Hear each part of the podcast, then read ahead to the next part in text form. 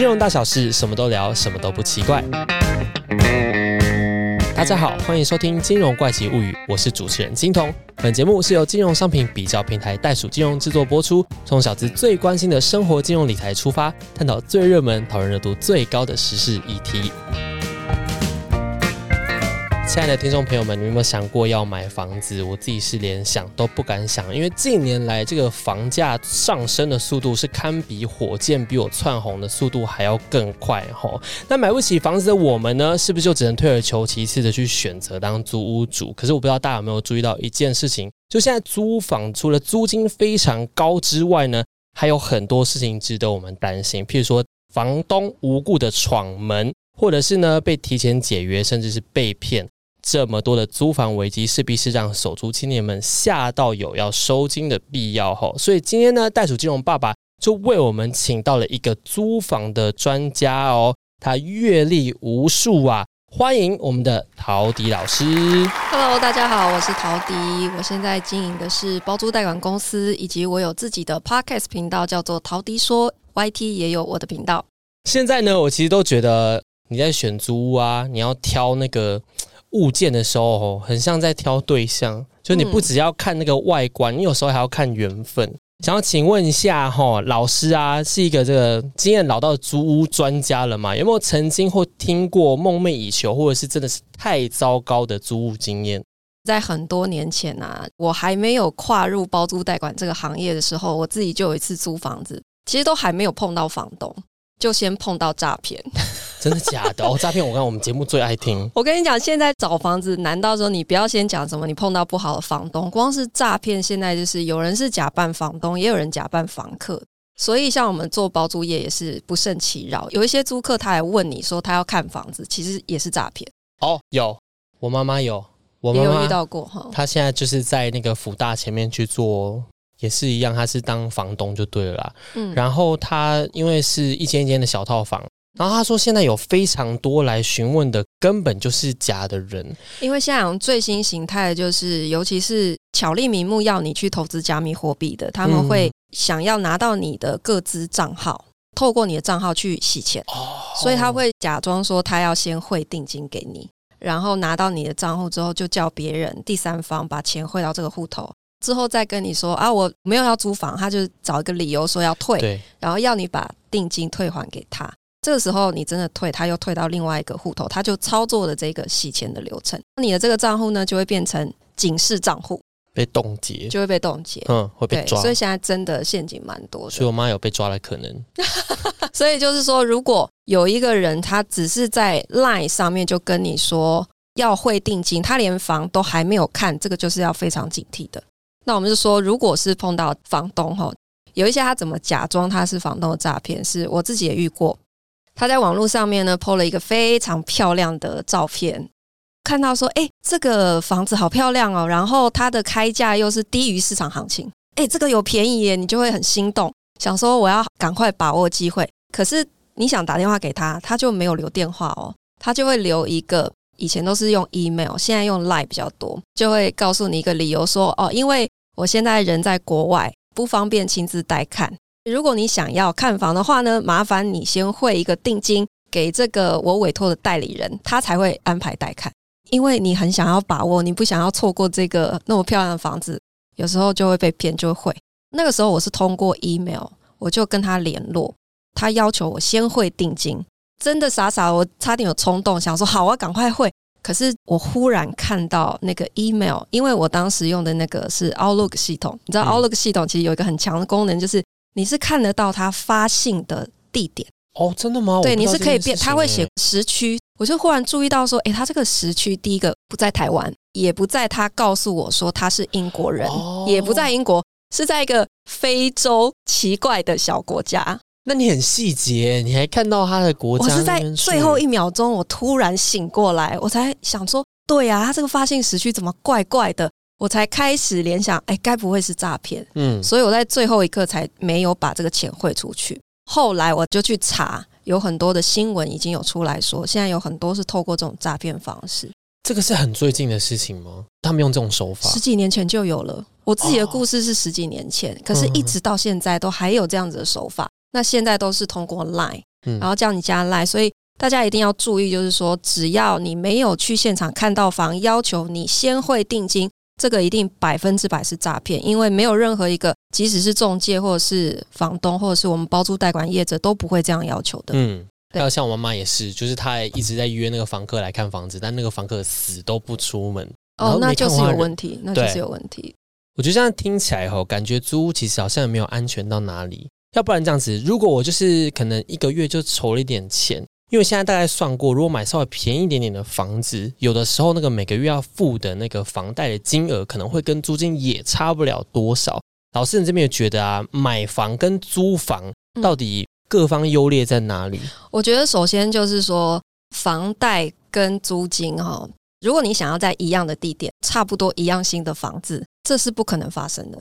你今天如果比方说你一个月预算是假设三万块好了，应该已经很多人觉得说我一个月付租金三万块，或是房贷三万已经有点吃力了。可是你今天一个租金三万块的房子，你想要变成用买的，每个月房贷三万块，除非你今天这个房子比较偏、比较远，或是比较小、比较旧，它才有可能达到一样。我就举例来讲，像我们台北市现在的租金，我自己现在我也是租房子住。我的租金三万块钱，可是我如果要买下这间房子的话，事实上我每个月要背的贷款至少是八九万。哇，同样的地点很好，住的很好哦。其实也就一般，那是因为我本业就是做包租代管，所以我比较知道怎么样去跟房东议价，拿到一个比较好的价格。所以我觉得第一个是说，我们想要，因为大部分人都会想要住在生活机能、交通都比较方便的地方。为什么我在台北市选择租房？我自己有买房子，但是我自己住的地方，我还是选择用租的，就是因为评估过房价跟租金比，房价越贵的地方，事实上你反过来想，也就代表用租的其实是越划算哦。所以我我对，所以我觉得大家去思考租房还是买房的时候，有一些比较弹性的思考，然后再是说，你今天以买房去想的时候，不一定要局限，一定要自住，因为我们常常会觉得说，我就在台北市工作，可是。我现在台北市房价，如果我又一时负担不起，我就一辈子不买房了嘛？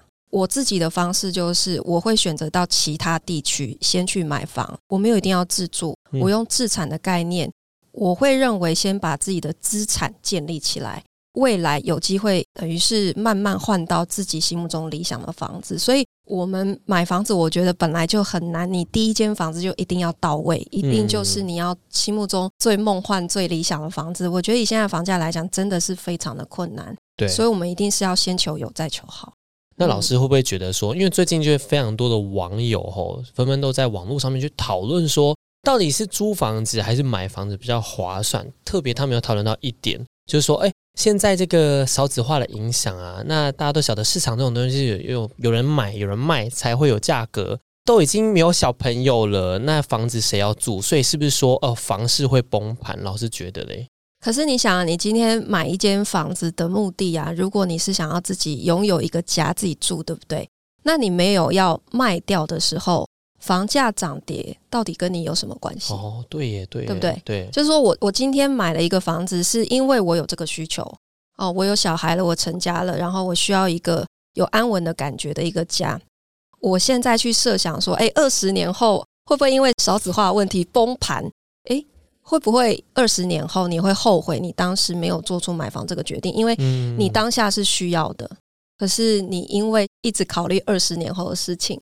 做出后悔的决定，嗯，所以我会觉得说，买房这件事情其实是你按你当下的需求去考虑就好了，不要先去设想太久以后的事情，因为未来的房价涨跌没有人说得准，对，因为所有的房市专家每一个人讲法，你会发现都不一样啊，对啊，有人看空，有人看多，对啊，对，就觉得头昏脑胀啊，是对，所以我觉得就是按自己需求就好，不要想太多。想要请教一下老师啊，就是因为我们大家在租屋的时候，吼，很常。第一个考量的要点一定就是金钱，到底有没有一个方法可以去量化？比如说，哦，我赚多少，我应该抓多少去租房子？我觉得不管是付租金，还是说我们在付房贷，很多人会说不要超过你收入的三分之一，我们会用三十趴左右这个去衡量。但我个人没有很支持这个论点。我觉得一个人的付租能力，或者是说付贷款的能力，它是根据你自己的经济状况来看的。比方说，今天如果你是一个薪资收入只有三万块钱的人，好了，假设你要抓三十趴，是不是就是控制在一万块钱左右？这就是你可负担的嘛？今天哈，假设是一个收入一个月三十万的人，他的三分之一是八九万，你觉得他用这个一样三成的钱，他剩下可以作为生活支出的这些，你会觉得？因为租金压缩到他很多生活品质嘛，相对来讲比较不会，对不对？我今天如果是一个月收入三十万的人，我租五万的房子，跟我租十万的房子，对我来讲其实没有太大的区别。但是对于一个薪资收入三万五万的人来说，它就有巨大的差别。所以我会建议说，这个东西本来就是每一个人要用自身的情况去衡量。我觉得我们把焦点放在说怎么样的租金占比是合理的。还不如我们把焦点放在我们怎么样尽可能的去增加自己的实质收入，因为我们现在如果就是单纯的要靠你自己薪资的收入，老实说，你真的很难追赶上通膨。对，因为我们现在通膨就是包括我们所有民生消费品都在涨，食物也在涨，租金、房价都在涨。这个就是要听我们节目了，好不好？每一集都教大家好多东西，我要教你怎么把财富翻倍。OK。老师，我现在想要问的是，好，我们大家已经晓得说，哦，资金啊，当然不是这样抓的，其实要看每个人的状况。合约怎么办？合约，我觉得建议大家你在跟房东签约的时候，最重要的一点哈，我们先不讲那些条条框框的细节，而是你要先确认他这个合约的版本有没有符合现在内政部他出的一个合约范本。因为如果现在拿到的这份合约，它基本上是符合内政部规定的那个范本的话，大致上都不太会有问题。我们现在内政部推出的这个租赁住宅的合约范本。它是比较保障租客的，有它这种是不是说像去书局可以买得到的那一种？书局就要看它卖，因为你知道现在很多文具店、书局，它架上卖的版本还是很久以前的库存的，对对对，所以你会不知道说它有没有符合现在最新的版本。现在最新的版本其实一定是你从内政部的官网去下载的，可是有时候你可能签约的时候，房东不知道哪里拿来的，或者是你是透过中介签约的，你可以先看一下。你拿到这个合约，跟内政部的范本稍微比对一下，它有一些非常重要的条款有没有写在上面？因为我们现在的合约范本事实上它有规定应记载不得记载事项啊，好好复杂。刚那个是在在那什么意思？就是说，我们政府现在对于租约有规定，说有一些重要对于租客有保障的条例，哈，你一定要写出来。就算你没有写，我也是默认就是要这样执行。可是。如果你是反过来，我规定你不可以这样写，你写了那也是无效的。举例来讲，很多房东他会说你不可以报税。那如果你偷偷跑去报税，造成我的税负增加，这笔钱你要帮我出哦，这样可以吗？他写在合约上，可以这样吗？这条现在我们法规明定说你不可以这样写，所以你写了可以啊，可是是无效。好，除了这些以外啊，我还有一个问题。像那种水电费，然后房东收的价格跟这个台电是有落差的，这也是可以的吗？现在的规定是说，只要你夏季跟冬季的收取的一度几块钱，没有超过现在台电出的那个最高的一度几块，嗯，它就是符合的。所以其实是可以这样子，其实是可以的。哦，对对对。比如说修缮的这些费用，应该其实要怎么算？修缮的部分，现在我们的合约范本它是这样说的：假设哈，你没有跟房东讲清楚，我们签约的时候其实都没有就修缮的部分有讨论，就是默认应该是房东要负责。如果他的合约上面没有写，对。如果你们有讨论过，也双方都同意说有一些部分的，因为我有算你便宜了，那你就自己处理，诶，这也是成立的，那就是属于承租人自己要负责。最后就是像譬如说，呃，我有些朋友啊，可能房东突然间哦有一个什么家人要回来啦，就直接 把我朋友赶走，嗯，这种要怎么算？有这种提前解约啊，或是可能我今天真的有事情，我可能经济上面有状况，我真的是租不下去了，那这些要怎么办？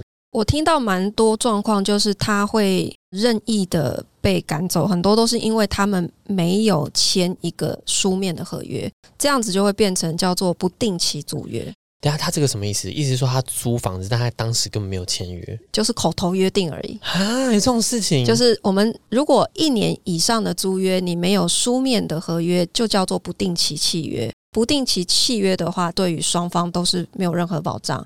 所以房东也就比较容易任意的就说啊，我房子要做什么处理，我家人要来，那你就是很容易被赶走。书面的这个契约其实还是很重要的。我会觉得说，不管你今天的租期是多久，一定还是要有这份契约。还有很多人就是，比方说我住了一年，然后跟房东互动什么都很好，然后房东就会跟你讲说，好了，反正你就继续住，然后就没有重签一个新的合约，嗯这样也会变成不定期的租约。所以其实应该正确来说要每一年签一次吗？，对你只要有续约，就要再重新签一份新的合约，这样才是最有保障。这边还有一个问题，比如说好，我们刚刚开始要租的时候，房东啊跟你要押金多要几个月，嗯这样子是可以的吗？哦，大家注意哦，我们现在法定的这个，你是租一个住宅的话，押金最多两个月，只有两个月吗？所以超过都是违法的哦。啊，那我以前这样白押哎、对你白押了。对啊，对对对，现在的租赁专法是有明定的。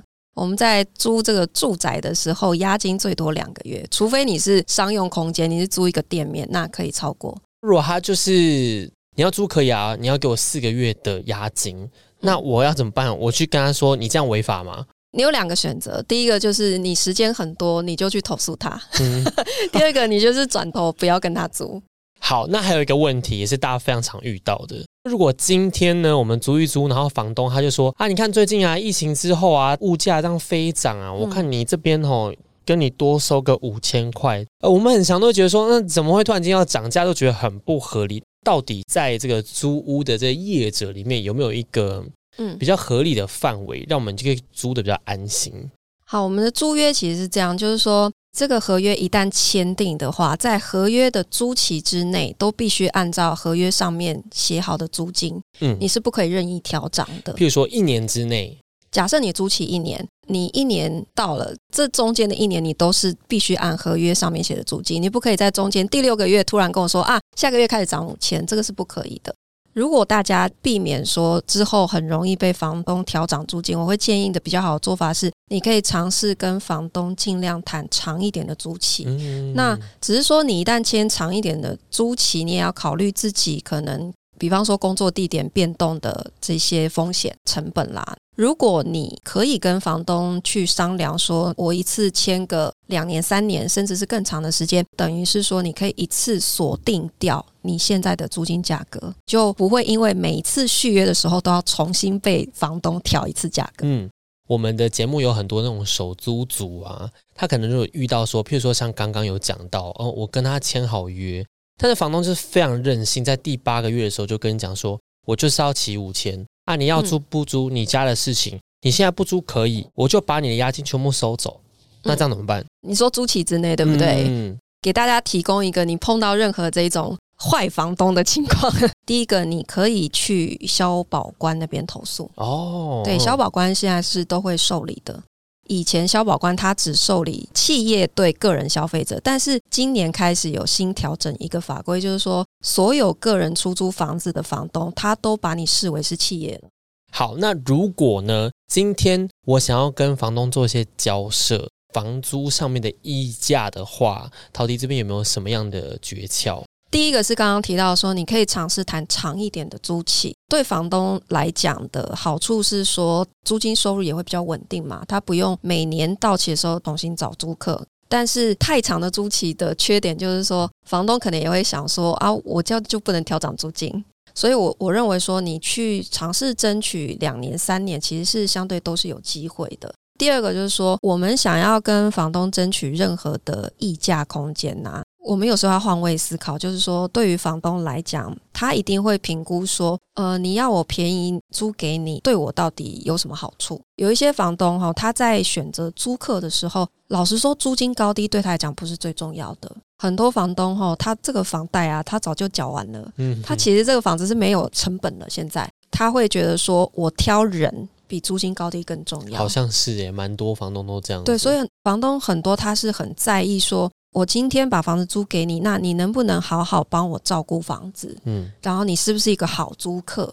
所以我们在跟呃房东去交涉的时候，我觉得有一点点像是找工作吧。面试是互相，大家都在互相的评估，所以房东他会筛选租客，那租客也会筛选房东。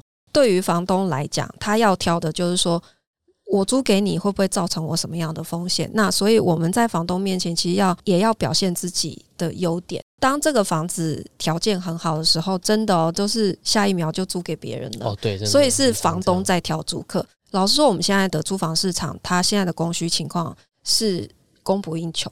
我必须说，租客确实相对会比较弱势一点。那我们怎么样在竞争对手之间脱颖而出？其实就是你在跟房东接触的这个短短几十分钟的时间，你要尽可能的去展现你的第一个你的诚意，第二个是你是不是一个好租客，你会帮他照顾房子，甚至看房的时候他有一些小地方坏掉，你会主动说：“诶，这个我帮你处理。”你让他觉得你很省他的力气，你是一个省心的好租客。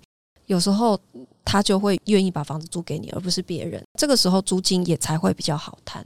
所以，像我们是蛮忌讳在一看房的一开始哈，就急着一定要跟房东一直谈价格，哦哦一直去杀价。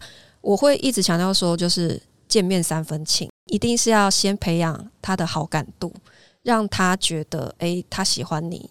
现在大部分屋主都是长辈的，其实他们是很感性的，所以我们都会花很多时间跟他聊天，可以用好听一点的话，嘴巴甜一点。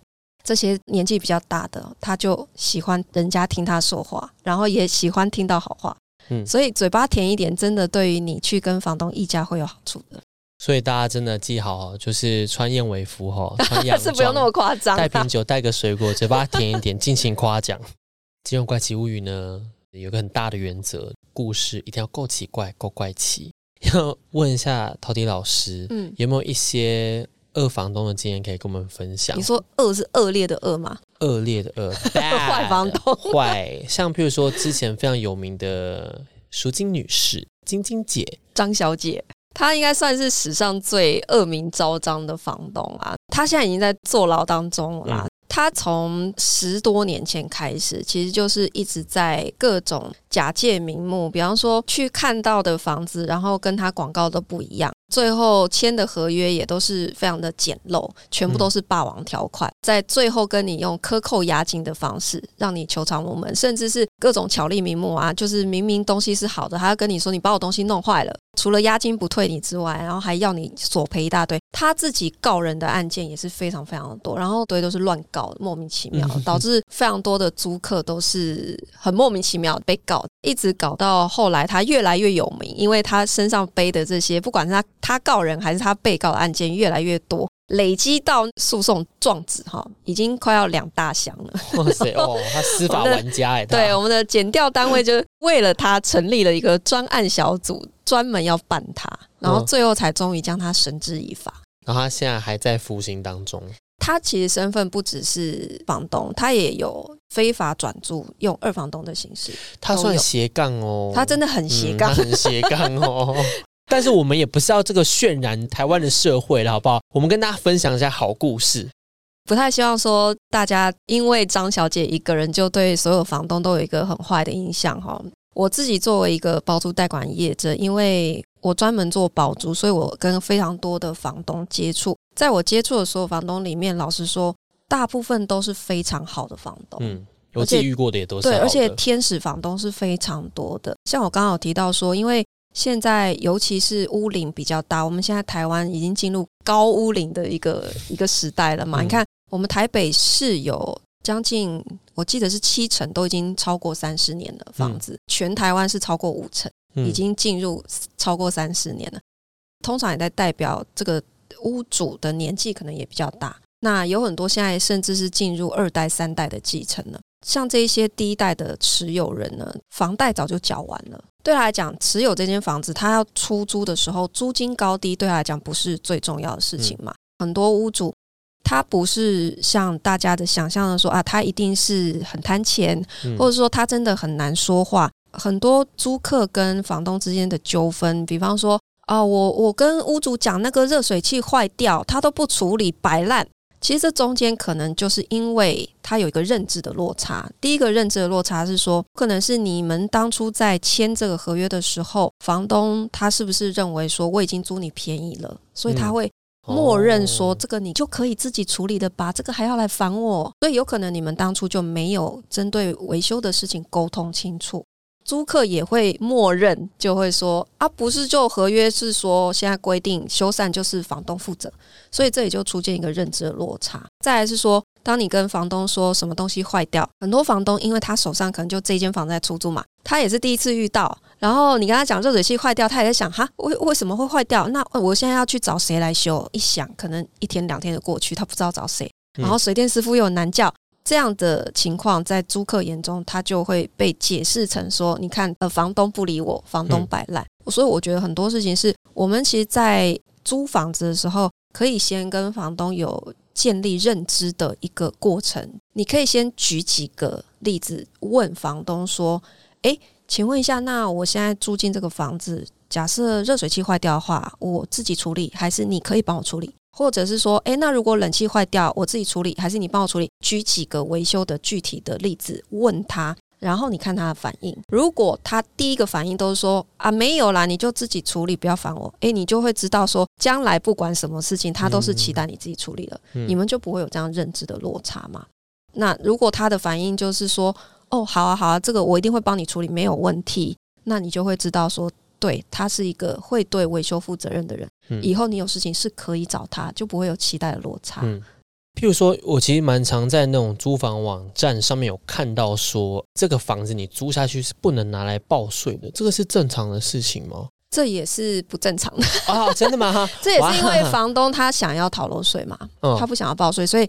报税也好，或者是他不让你租金补贴也好，他这背后反映的都是确实还是有一些房东他是不愿意缴税的，因为过去长期以来，其实我们政府没有一个非常好的查税的手段，去逼出来就是房东去缴他应该有的租金所得税嘛。现在他们终于找到一个最好用的工具，就是从租客这一端。租金补贴着手，因为只要他出租的这间房子有人成功申请租金补贴，屋主就会被查税。可是你刚刚有说到就是租金补贴的部分，就其实我听过蛮多朋友，他们本身是想要做这件事情，但是房东好像看起来没有很开心诶。我要跟大家呼吁啊，就是你今天如果是租客啊，租金补贴是你的权益，你不需要问房东的。因为现在的租金补贴申请的条件已经放宽到，你只要有一纸租约，你就可以线上提交去申请了。只要你符合资格的话，你不需要任何人的同意。所以你去问，那当然会有很多人他担心被查税或什么，他拒绝你。对，事实上你你不需要经过他同意的。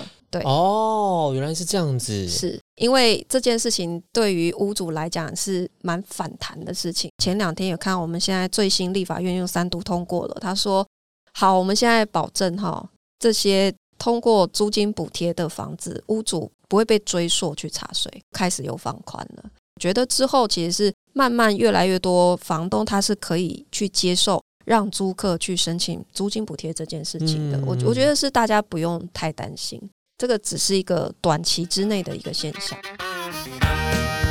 好，老师，那我们从头到尾啊讲了这么多这么多东西，其实最主要呢，我们袋鼠金融还是想要服务我们很多的租屋朋友们。在这边可不可以麻烦陶迪老师帮我们汇成一些懒人包的部分？汇总一下哈，就是今天如果你是直接跟屋主去交涉的话，你签约的时候，请你要先看一下，你拿到这份合约有没有符合现在内政部住宅合约的一个范本，合约的每一字每一句，请你一定要都要先看清楚，因为我真的遇过好多的租客，他是。不看合约的字太多了，然后 嫌麻烦，然后等到住进去才有问题一大堆，所以我觉得大家真的在签约这一关不要松懈。好的，非常感谢我们陶迪老师，直接就帮我们做了一个非常精彩的总结，这样就不用再自己做了，是不是很方便？好，我们现在呢准备要说再见了，好吗？我们节目要来到尾声了哈。